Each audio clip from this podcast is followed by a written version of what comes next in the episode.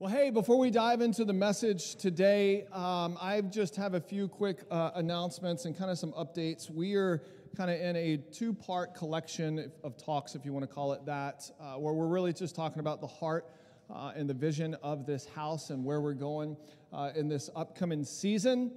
And I know for me, I have uh, I have been more excited about church the past like two weeks than I have been in a very very very long time. I was meeting with someone uh, just a few days ago and just, just expressing how excited I am for what I believe God is about to do. Uh, and ultimately, what God is doing already, which you're going to hear a little bit about that uh, today. But uh, one of the things I want to do is I know that we have some new people here in the house, and don't worry, I'm not going to make you raise your hand or come up to the front or anything like that. Uh, but also for our regular church uh, attenders, um, one of the things I want to do before we really dive into the message is just talk about how we're set up as a church. Getting some feedback up here, just let you know. Um, and, and as a church, our church governance is, um, is really staff led and uh, elder guided, if that makes sense. Staff led and elder guided. And so our staff are the ones that primarily do the majority of the, the heavy lifting here, as long as, long as well as our serve team members. Y'all, anyone who serves, big shout out to you guys. Um, but our staff is the ones that are the, the primary, like, we're taking the vision, we're going to run with it, we're going to execute it. But we have got an amazing group of men who stand around our staff and they protect us, they shepherd us, they guide us, they hold us accountable. They also hold me accountable. They have the tough conversations. They tell me to shut up sometimes, um, and that's not a lie. And uh, they rebuke me whenever I need a good rebuking. And so, what I want to do is for those that don't know, I just want to ask our elders to stand up just right where you are, just real quick, if you'll stand up in the house. Y'all give it up for them. So we have Kevin Boydell, we've got Tony Williams, we've got Jimmy Waltersdorf. I always just call him Jimmy, it's Jim or James. And then Gabriel Guzman, who also goes by Gabe. Um, and so thank you guys for, for what you do. Uh, and then a few other just quick updates as we, we dive into today. And I believe today is a very prophetic message for this church. And I don't say that in a way that is, um, I don't want to be like super spiritual, right? But I, I believe that God kind of just downloaded all of this for where we are in this uh, season as a church. Um, one of the things I want to let you guys know about is uh, we've seen some amazing thing happen, amazing things happen. I can't talk today uh, in our next gen ministry and department. Uh, and I'm really just excited about what God is doing. They had almost 40 kids last week uh, over there at City Kids, which is awesome. Um, for those that were here last week, you heard the loud noise, and so uh, they were like very thankful that we participated with them. If you weren't here last week, just go watch it on YouTube because it was super funny and totally not planned at all. But uh, we, as we enter into the fall, we just want to kind of give some updates with the next gen, and, and one of those is we're really trying to take a team approach towards next gen ministry. Uh, but we also know that there has to be a point person uh, with the ministry as well. And so uh, many of you guys know Lauren Stewart, who is absolutely amazing. Lauren Stewart is going to be transitioning into that point person. Your kids already love her. Uh, your kids are already excited. I'm telling you, anytime like Miss Lauren's teaching today, it's like, woo, I'm excited about church. And, you know, not that our other teachers aren't exciting. You know, Lauren just has this capacity to yell. All right. I've, I've seen her like, she's like, Jesus loves you and then they all start yelling and, and stuff. Um, and so Lauren's going to be taking kind of that point person, but again, we want to have a team approach. And so Gigi is going to be continuing to help with the uh, really just kind of the background, the scheduling, the policies, making sure that everything is kind of running in line. Uh, and then on top of that, we've got an amazing group of people who serve over there who absolutely love your kids and they want to create the best possible kids experience uh, for your children to where they can continue to grow in their relationship with the Lord. And so, can we just give it up for City Kids for just a moment? And then I got two more quick things. Um, September 17th, we've been talking about it really since June. We want to invite everyone and bring some people with you. It's going to be an amazing day here at City Church, and we're going to do something as a church that will have a kingdom impact that's much bigger than ourselves uh, and is ultimately going to end up affecting um, people in other places in another country. And I'm extremely excited about that. Uh, and so we just want to encourage you to come out on September 17th. And then my last quick announcement, and I'm sorry, I've just got so many announcements. Um, uh, Israel interest meeting. If you're interested in going to Israel in May of 2025, we're going to meet directly after we dismiss, about 10 minutes after we dismiss, and here for a quick 15 minute meeting. We just want to give you some information and just kind of get an idea of who is interested. And so that's what's going on. All right, you guys ready? All right, there we go. Come on, Jerry, let's go, baby. Woo! All right, hey, um, if you're new here, do I get loud? Yes, I do. We're so glad you're here. Um, hey, today I, I have a message, and this is my title for the message. What are you hungry for? What are you hungry for?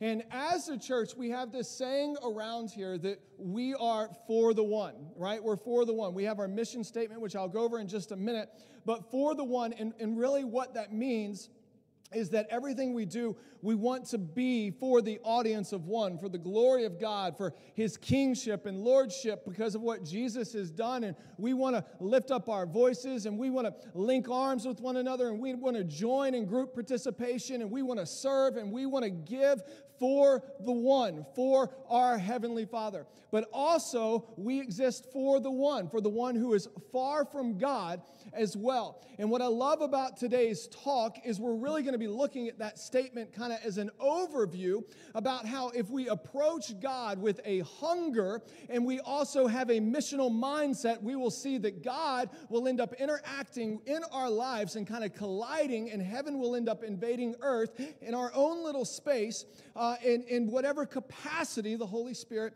wants to do. And so, our mission here at City Church is we exist to lead people who are far from God into a growing relationship with Jesus Christ. And here's the fact of the matter all of us are doing one of two things. Are you leading people into a growing relationship with Jesus? Or are you leading people away from Jesus? There is no, uh, you know, kind of in between every decision, every interaction, every conversation we have, it either points us with an opportunity to lead people closer to Jesus or gives us the opportunity to lead people away from Jesus. Now, I say that because of, of what I believe God is wanting to do in this season as a church, and what I believe He is starting to stir up and already stirring up in the hearts of so many people here is I believe God has called us to be a missional church. And what I mean by that is that we would embody the mission of the gospel and we would go out and make disciples who make disciples. And we talked about that last week and, and what that looks like in the context of City Church. But what I want to kind of lay before you guys today is I believe that there's some things that God wants to stir in our heart. There's some things that I believe God wants to give us opportunities for. There's some things that as we enter into school, how many of the students are excited about school? That's what I thought, right? Like, so um, yeah, all right. How many of the parents are excited about school? Woo! Yeah, okay, so uh, that's, that's cool. So, as we get ready for school, as universities kick back in, as many of us are getting back in our routines and we're going back to work on a more consistent basis and we're preparing for the fall season, there are going to be opportunities in our life for us to live missional lives to be able to impact people for the kingdom of God. For the kingdom of God. And as I was kind of going through this week and just really praying and just like, Lord, um, this passage of scripture just kept sticking out to me. And it's really a huge passage. We're actually going to walk through an entire chapter of the Bible today. So y'all pray for me that we end on time. All right. Um, we won't. Thanks. I love you too. Um, he's probably right though. All right. So, uh, but I, I, believe that this kind of embodies where we are as a church and the opportunities that God is placing before us. And so, if you have your scripture, I want to invite you to turn with me to Acts chapter 10. And as you're turning there, just to kind of set it up just a little bit, um, we're about to learn about a man named Cornelius. And Cornelius was a, was a guy who, who was Roman, he was Italian. Uh, he loved his pasta and his meatballs. Any Italian lovers in here? Yeah, come on, we're in the north. I know, like everything's Italian, right? Um, he loved his pasta, he loved his meatballs, his cannolis. Yeah, come on, they're so good and sweet and uh, raise your blood sugar. Um, and, and in that, a part of the Roman culture was that he also was worshiping multiple gods. And historically speaking, Cornelius kind of got to this point where he's like, I'm worshiping these multiple gods the way that the Roman culture tells me to, but I'm not finding any satisfaction in my life. And there was a hunger that started to develop in Cornelius. And he started saying, Well, well I, am not getting my prayers answered. I'm not finding uh, satisfaction over here. And so he started searching out all these different religions and was kind of landing on, man, the Jewish people have something so special. And so he packed up his family and, and he moved to Caesarea. And whenever he got to Caesarea, he started to really focus on finding out more about who God is. Instead of there being multiple gods, there has to be one God. And so we pick up in Acts chapter 10, uh, verses 1 and 2. It says, At Caesarea, there was a man named Cornelius, a centurion of what is known as the Italian cohort. Shout out to all the Italians in the house a devoted man, now catch this, who feared God. He feared God. He, he wasn't entirely sure who God was, but he had a fear of God, a reverence for God with all of his household. And he gave alms generously to people.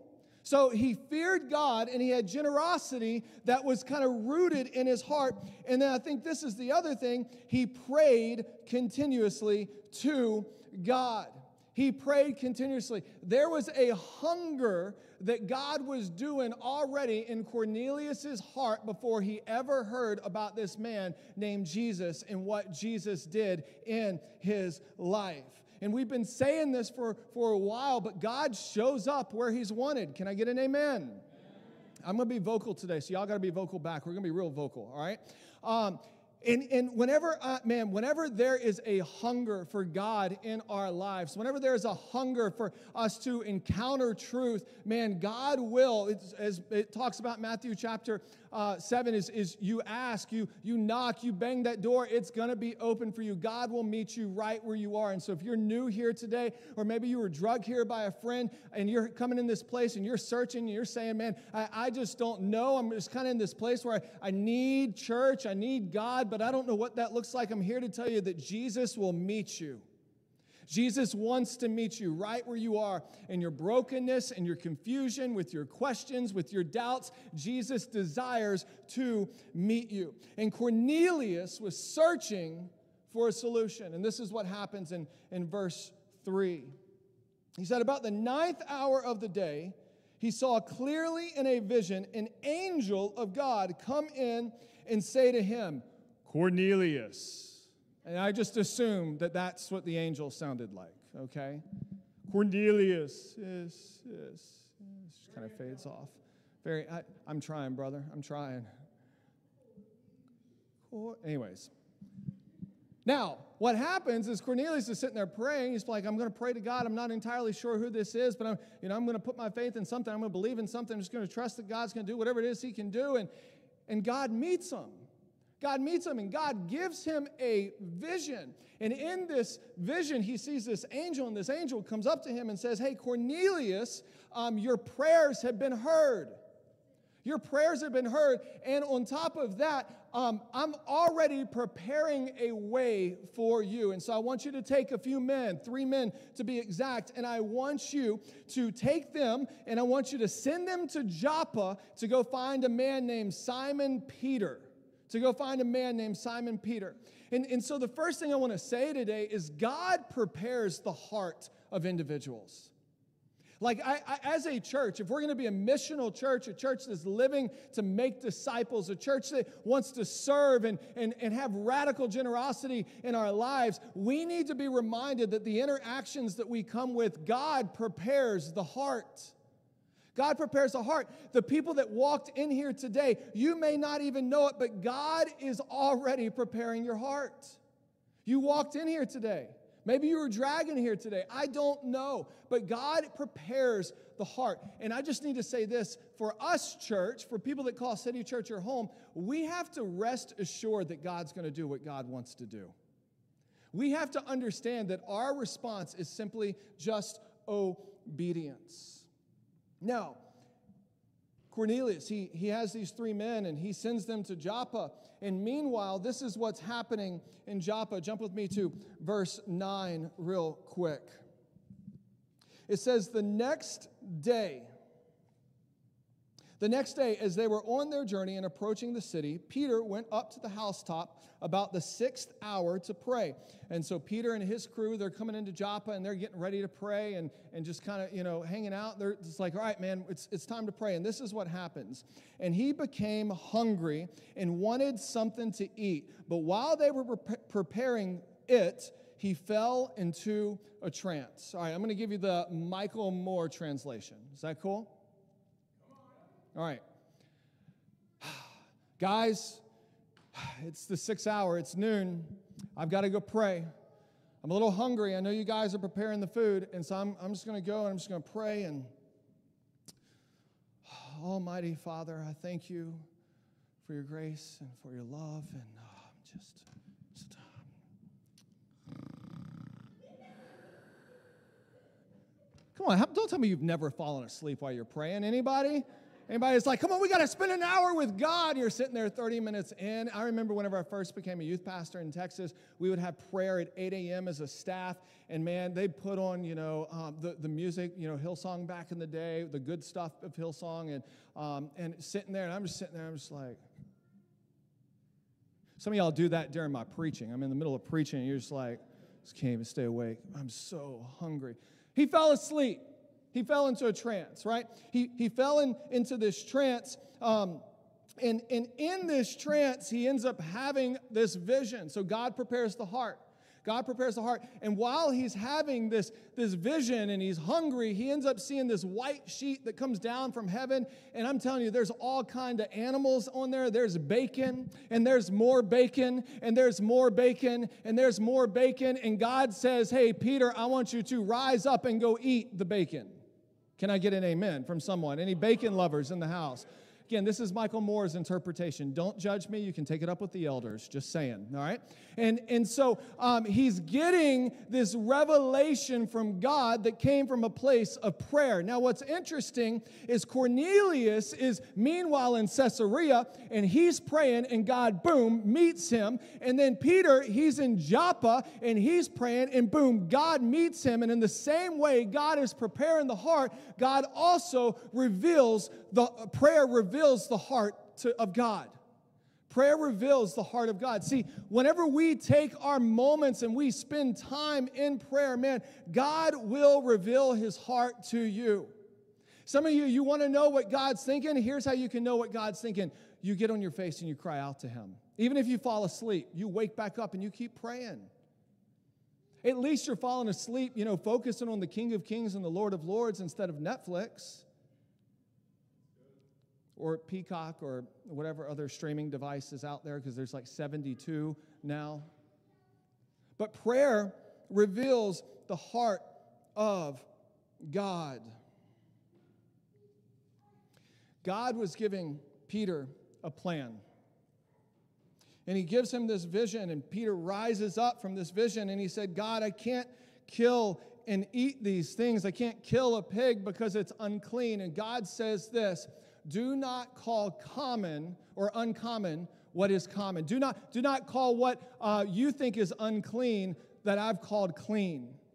Meaning, the, the very thing that you've been told because of religion not to do is the very thing that I'm trying to usher you into. I'm trying to change your perception, change your perspective of what God can do, and ultimately for Peter, what God was doing in that moment. I think about our lives. I think about our lives and how often we look at people and we perceive a particular lifestyle on them simply by the way that they dress.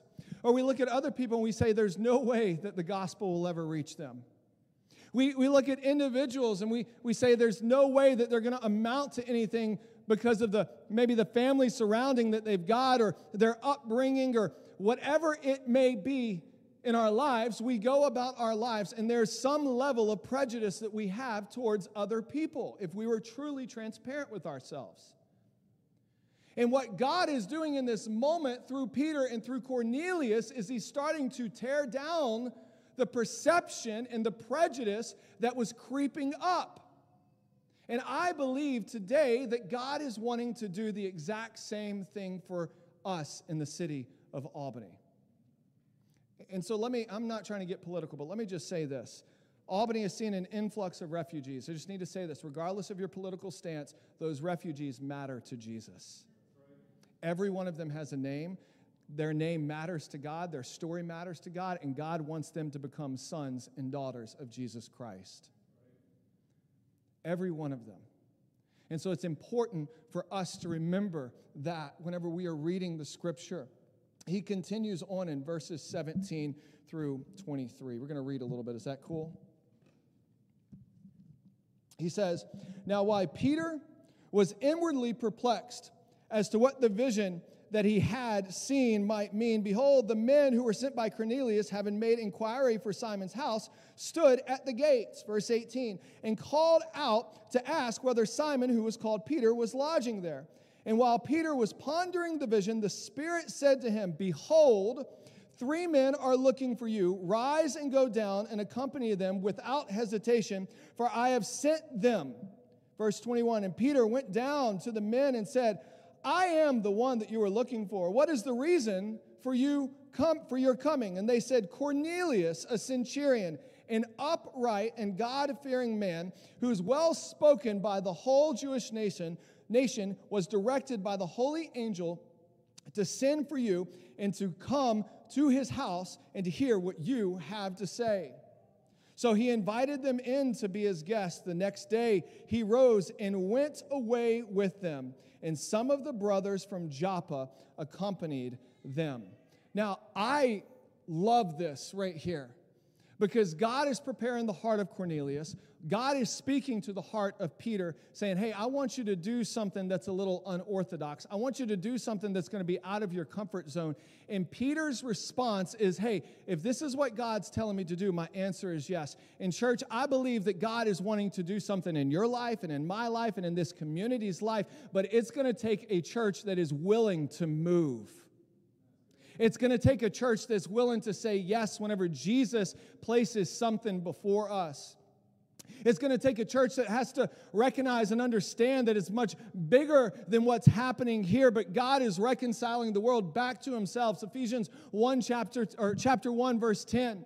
We, we have to understand that our obedience may, in, may, pre, may be predicated upon somebody else's decision to say yes. Our obedience to pray for someone may end up ushering in a healing for someone.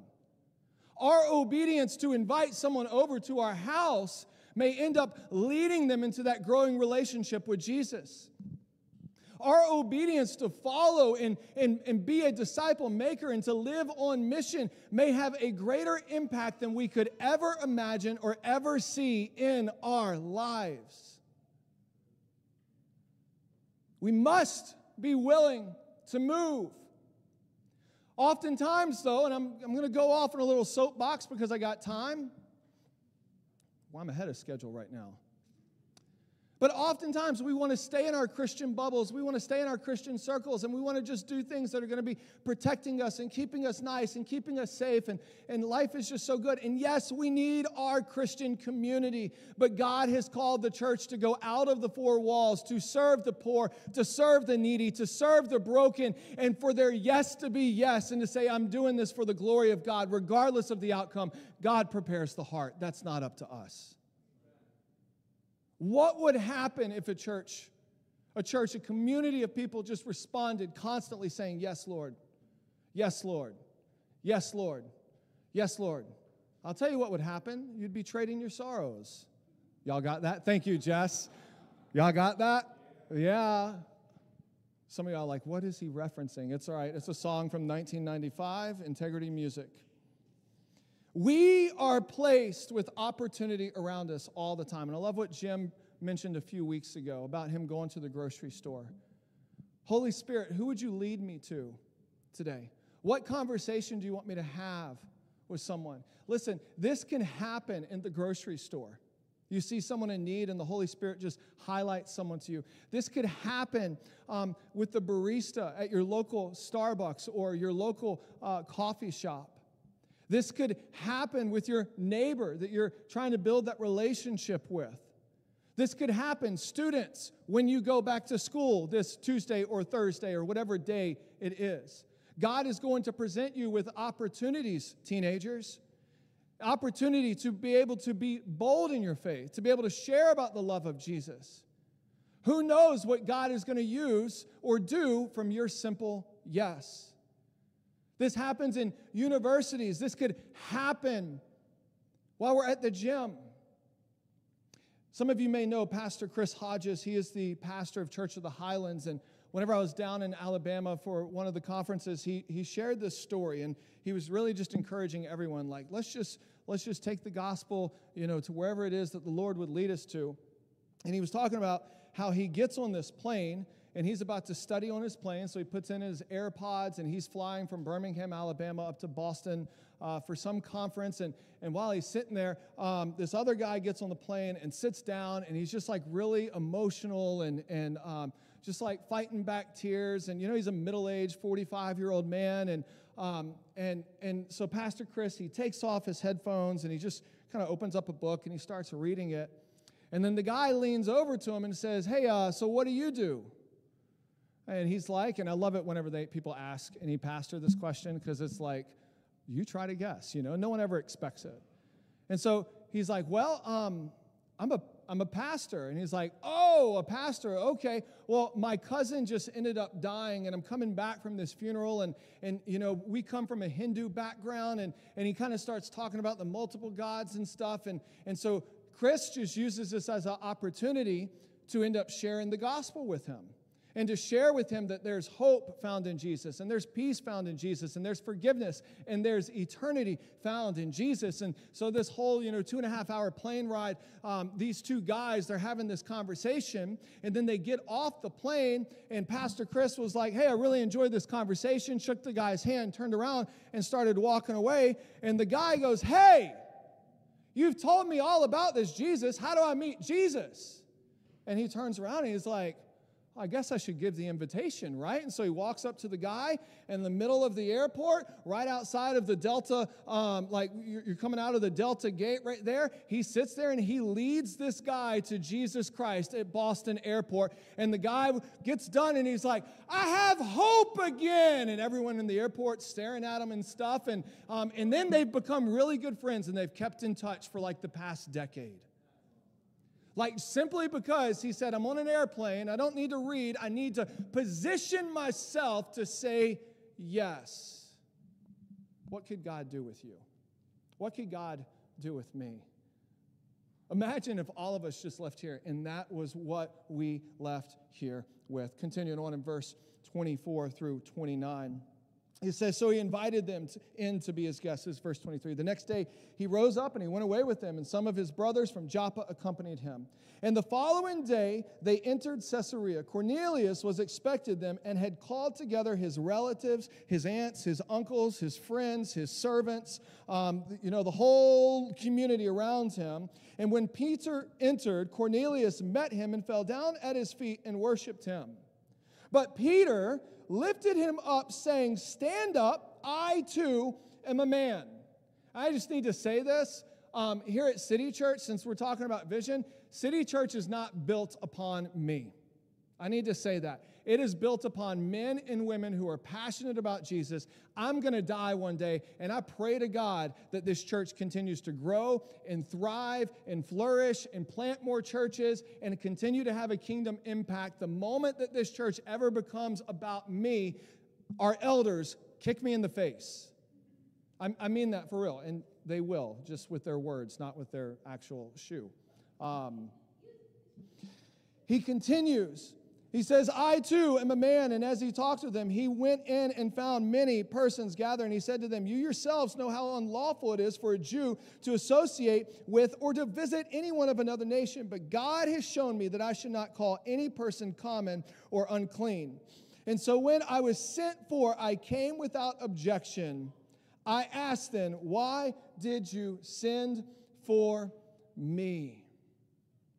Now, here's what I love about this moment right here.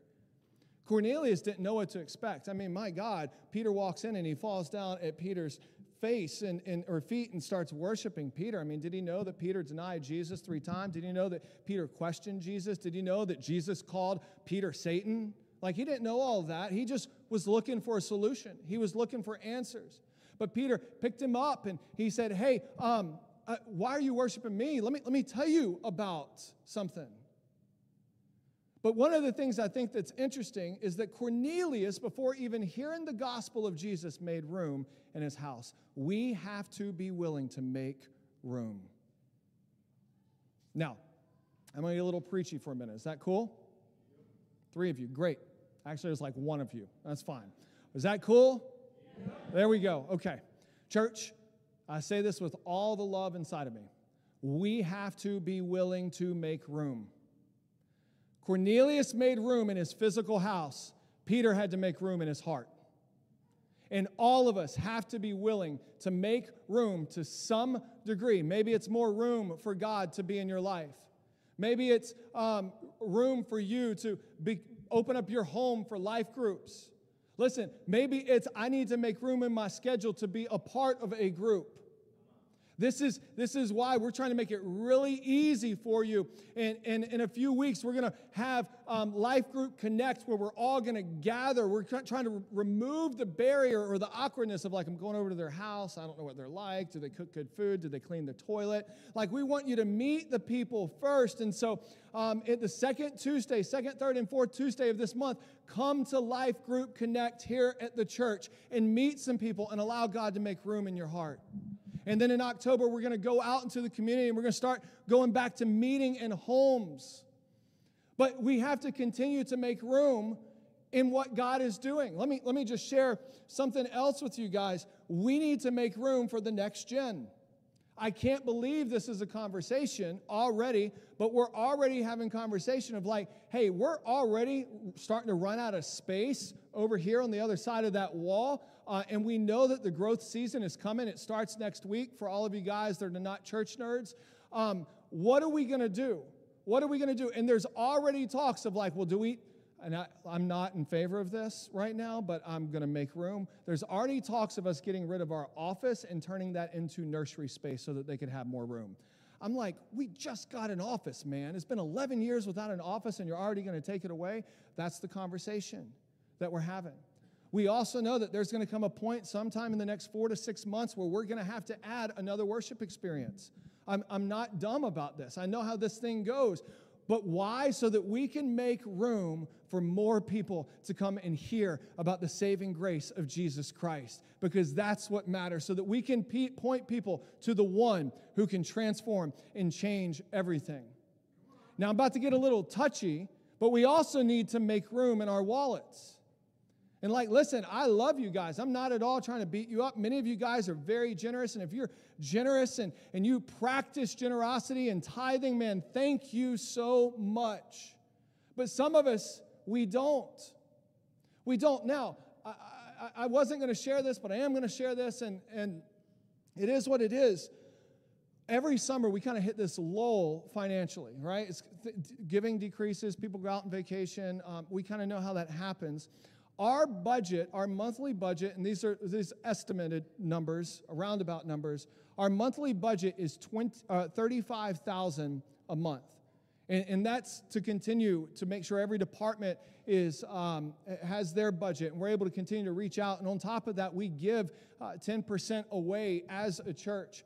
Last month, the month of August, we hit around 27,600, which is below budget. Now, you're probably sitting there saying, Well, Michael, I, I don't know how we can hit that. I know we can hit it because we've hit it before. But we have to make room in our heart to allow God to produce generosity so that we could see the kingdom continue to advance. So they make room. Continues on. And what happens is Cornelius tells him this is what happened. And, and Peter's like, all right, I'm now in this house that I'm not supposed to be in. I'm breaking the Jewish law. I'm doing something that is against my, my faith tradition. I'm doing something that, that's a little uncomfortable and awkward. But let me tell you about Jesus. And what does he do? He points people to Jesus. He, he says this in verse 34. And I'm, I, last night I was sitting there reviewing my notes. I was like, am I going to read all of this? And I am because this is the gospel. And this is why we're here. This is the word of God. And we're going to let this wash over. This is what we proclaim right here. So Peter opened up his mouth and said, Truly I understand that God shows no partiality. But in every nation, anyone who fears him and does what is right is acceptable to him. As for the word that he sent to Israel, preaching good news of peace through Jesus Christ, who is Lord of all, you yourselves know what happened throughout all of Judea. Meaning, like, hey, you've heard the rumors. I'm here to tell you the rumors are true. Beginning from Galilee, from the baptism that John proclaimed, how God anointed Jesus of Nazareth with the Holy Spirit and with power he went about doing good and healing all who were oppressed by the devil. If you're sitting in here saying, Man, I don't know if I believe in Jesus, but I'm here today, I'm here to tell you that God, Jesus, wants to bring healing to your life. He wants to literally set you free. And we are witnesses, verse 39, of all that He did, both in the country of the Jews and in Jerusalem.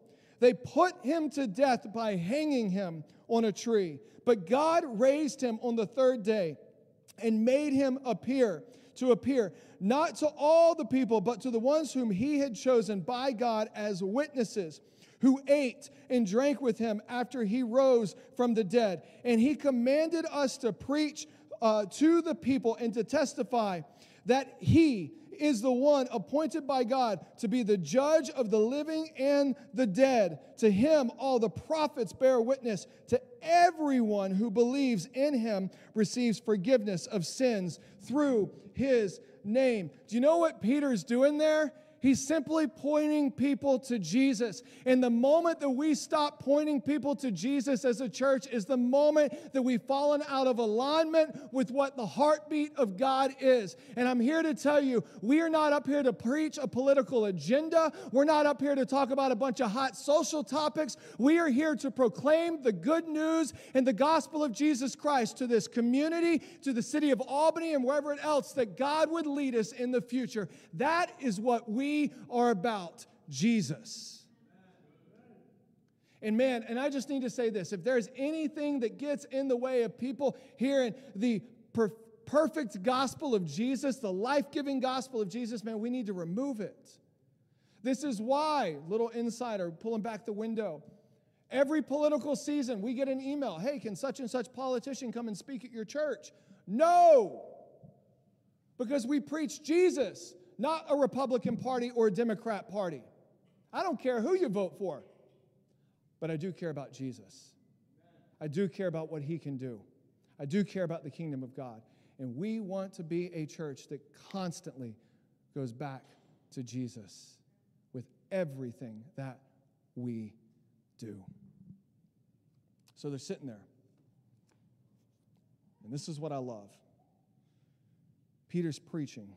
And while he's preaching, God interrupts Peter. Catch, catch this right here. Let me just read this, and then I'll give you my last point, and we'll get all crazy. While Peter was still saying these things, the Holy Spirit fell on all who heard the word. Could you just imagine that for a minute? Could you just imagine I'm up here and I'm like, you gotta love Jesus, and then people just like, you know, start falling out in the spirit or whatever. Don't do that right now, all right? But, like, could you imagine if the Holy Spirit really just invaded us and took over? He said, The Holy Spirit fell on all who heard the word, and the believers from among the circumcised who had come with Peter were amazed because the gift of the Holy Spirit was poured out even on the Gentiles, which means that this gift of the Holy Spirit that we have access to, the Jewish people thought was so incredibly precious that there's no way that God would give it to other people. But what did God do? He sent it out to other people. This is just the fulfillment of Acts chapter 1, verse 8, which says, You will be my witnesses in Jerusalem, Judea, Samaria, and to the ends of the earth. And here we are in Caesarea, and that's not even the ends of the earth, that's only 35 miles away. And God's already starting to pour out his spirit on the Gentiles, for they were hearing them speaking in tongues and exalting God. And Peter declared, Can anyone withhold water for baptizing these people who have received the Holy Spirit just as we have? I, basically, I thought we were going to get baptized first and then you receive the Holy Spirit. But how many of us know that God is sovereign and God can change our idea or our plans? God can step in and say, hey, uh, they don't need to be water baptized. Let's get them drunk in the Spirit first. Let's get them filled with the Holy Spirit first. Let's get them speaking in tongues. Michael, you're, you're sounding crazy. Look, I'm just reading the Bible. And like, let's, and then Peter's like, well, I mean, God's already on them. What am I going to do? I'm, you can't get baptized. Got to get circumcised first. No. What did he do? He commanded them to be baptized in the name of Jesus Christ. Then they asked him to remain for some days. Cornelius was hungry, and God shows up when his people are hungry.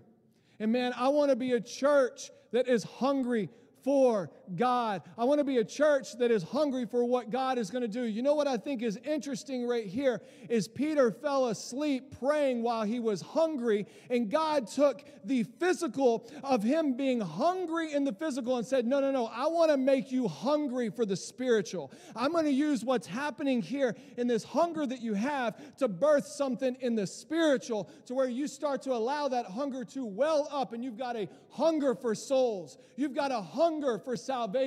You've got a deeper hunger for me. You've got a hunger for my presence. And watch what I can do. I want to ask you something today, church. Are you hungry? Are you hungry for more of Him? Are you hungry for the people that are out there walking Lark Street or down here just right around the corner on a Saturday night? Are you hungry for the battered women in the women's shelter? Are you hungry for the students that you're going to end up seeing, your peers that you're going to end up seeing who are coming from broken homes? Are you hungry to see God do something and manifest something again? Are you hungry? Now, I want to do something. I want to show you guys a video, and I think that this video kind of encompasses all of this that we've been talking about right here. It's a testimony which I think is really cool because testimony literally means do it again. Do it again. God, do it again. And so I want to show you guys a testimony of a young man that many of you know. And if you don't know, you're about to meet him. And I want to just talk about, for just a moment, whenever this video is done, of what it looks like to make room, what it looks like to have a hunger, what it looks like to be a church that does what the Bible says. So if you guys would, let's watch this video. Hi, my name is Brody Stewart. I have been coming to City Church for almost four years now. About nine months ago, I was um, under the influence of marijuana, and I um, was just not having, I was really struggling with my faith, and I didn't know where I was or what I was doing with my life. I was flunking out of school, and the world really um, took a hold of me. The, the devil took a hold of me and um, I just I wanted to be seen, and I saw all that from other people, but I didn't see that from God yet. I was very, very rebellious. Um, I sort of, in a way, despised my family in a sense. I saw a lot of favoritism going on, but that was just something that was in my heart. It wasn't actually going on. And, you know, I was into marijuana and smoking and I just wanted to be cool and be around friends, which really affected my, my walk. One day I was under the influence of my friend's house, and I looked in the mirror, and God told me to come home, son. And I went home, and that night I found out that I was going to New York Stone Quarries to go live in a home with a couple of guys. So I was under the household of Aaron O'Brien, and with a couple of other guys I was living with, and um, they really soaked me with fellowship, community, and accountability, and that was just really good for me at the time. And they and one of the guys showed the love of Jesus very, very well. Um, and I'm so thankful for him. His name's Keegan Heinrich. Um, he was really an older brother figure to me, and I've had so many in my life, but that guy just, he really, like, beat me up in a sense, you know, and he really showed me the love of Christ in a whole different way that I haven't seen. Um, God really showed me love through the community I was around. Um, they all really cared for me, and I felt like I was seen for the first time, but not by those people, but by God. And God really took a hold of me while I was there. Um, he showed me that no matter what walk of faith you are in, you can always go back to Him. And it really hit me one day, and it's just, I've been on fire since. So I am back home currently. Um, I'm living with my parents, and I'm on fire for Christ.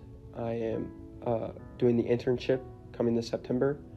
I am um, going to be a part of the youth ministry here, and I'm serving in all aspects, and I will be working at Chick fil A. So, in this walk of life, I hope God shows me um, theology and He makes me more wise, that um, He helps me reach more people. I hope to be a better influence to the younger kids around me so they don't have to go through the path that I went down. All the city youth, um, don't be afraid to put your hands up and worship because there's nothing better than worship, worshiping Christ. I just, this place, it it's just built up on fellowship. Um, I've had so many men throughout the walk of life and women um, be in my corner and always support me no matter what, no matter if it was drug abuse, if it was um, the hate that I was giving my parents, if it was just any walk of life. I, I'm always supported here. I hope um, that I can be a good influence to the younger community, that um, I will be built up, and that this internship is just life changing. So God really called me to uh, to go minister to the people that I used to go to school with, those friends that pulled me away from God, because they all live in broken homes, and I just want to show them that you know there is something better, there is something greater in life. I want to thank the O'Briens because they opened up their home um, and showed the love of God to me. I want to thank um, Adrian. Um, shout out to my boy. Um, he was really the first guy that came up to me and he started discipling me. Even though I, I didn't believe in God, um, he truly did show the love of God and he was just a great guy. I want to thank Nathan Westfall. The same thing. He uh, he did show the love of God and he did disciple me very well. Um, I want to thank Mike Moore. Um, he is like a spiritual father to me. Um, he's always been there for me since day one. I want to thank my parents for putting up with all the crap over the years. Um, I'm sorry. and I love you. All of you. I love all of you. Yeah, y'all good up for him. That's good. So,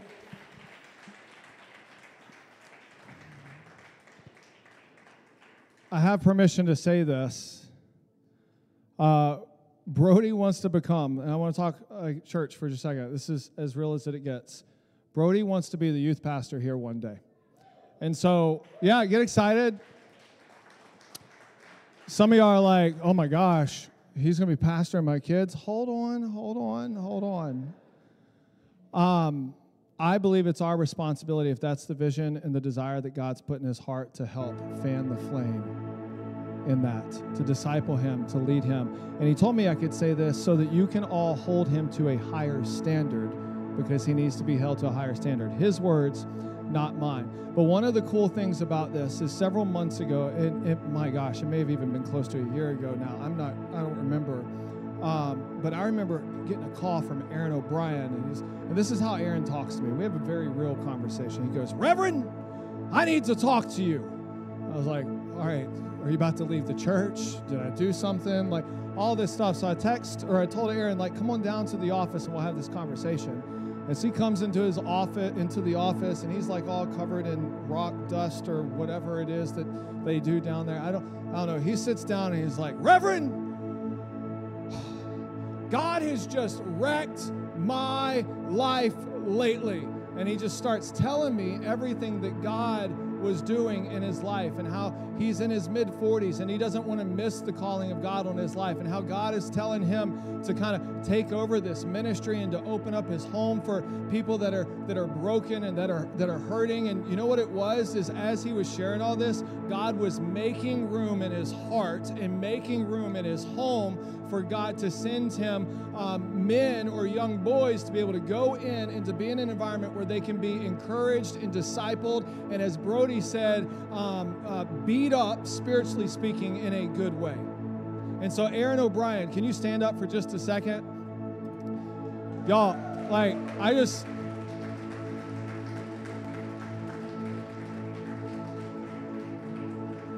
So he wasn't leaving the church, which was good whenever we met. I, so I was, you know, and we were able to have a good conversation. And, and, and God, and I've been down there, man, God is continuing to just move in their life. And, and then Brody moves in and, and God starts, I'm telling you, it was like night and day. I remember Lauren, his mom, coming up to me and was like, My son raised his hands in worship. What happened? And like, um, and, and now all he does is talk about Jesus and he wants to serve and he wants to be involved. Now, what's interesting about this is Aaron had to make room in his heart. God was preparing Brody's room in his heart. His mother was sitting there praying the whole time. God ends up revealing a plan to Lauren and to David. So they ship him off over down to the quarry. In the middle of all that, Aaron points him to Jesus. The Holy Spirit falls on Brody's life. He ends up leaving that and he's saying, I'm passionate about Jesus and I want to go reach my friends. I want to go see this community change. I want to help build a youth ministry where hundreds of teenagers are empowered in encountering the Holy Spirit. Man, you know what's awesome about this? Is it's exactly what happened different contexts with Cornelius and with Peter.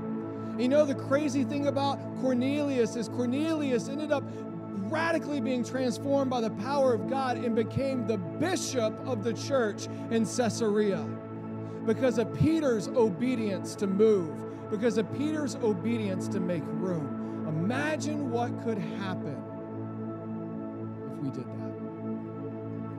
Imagine the lives that could get changed. Imagine the lives that would be impacted. Listen, I say this all the time. I'm not here for like cookie cutter perfect church. Let's get messy. Let's get real. Let's have these real conversations. Let's get around real broken people and see God use our gifting our talents, what little bit we have for His glory. Will you stand to your feet this morning?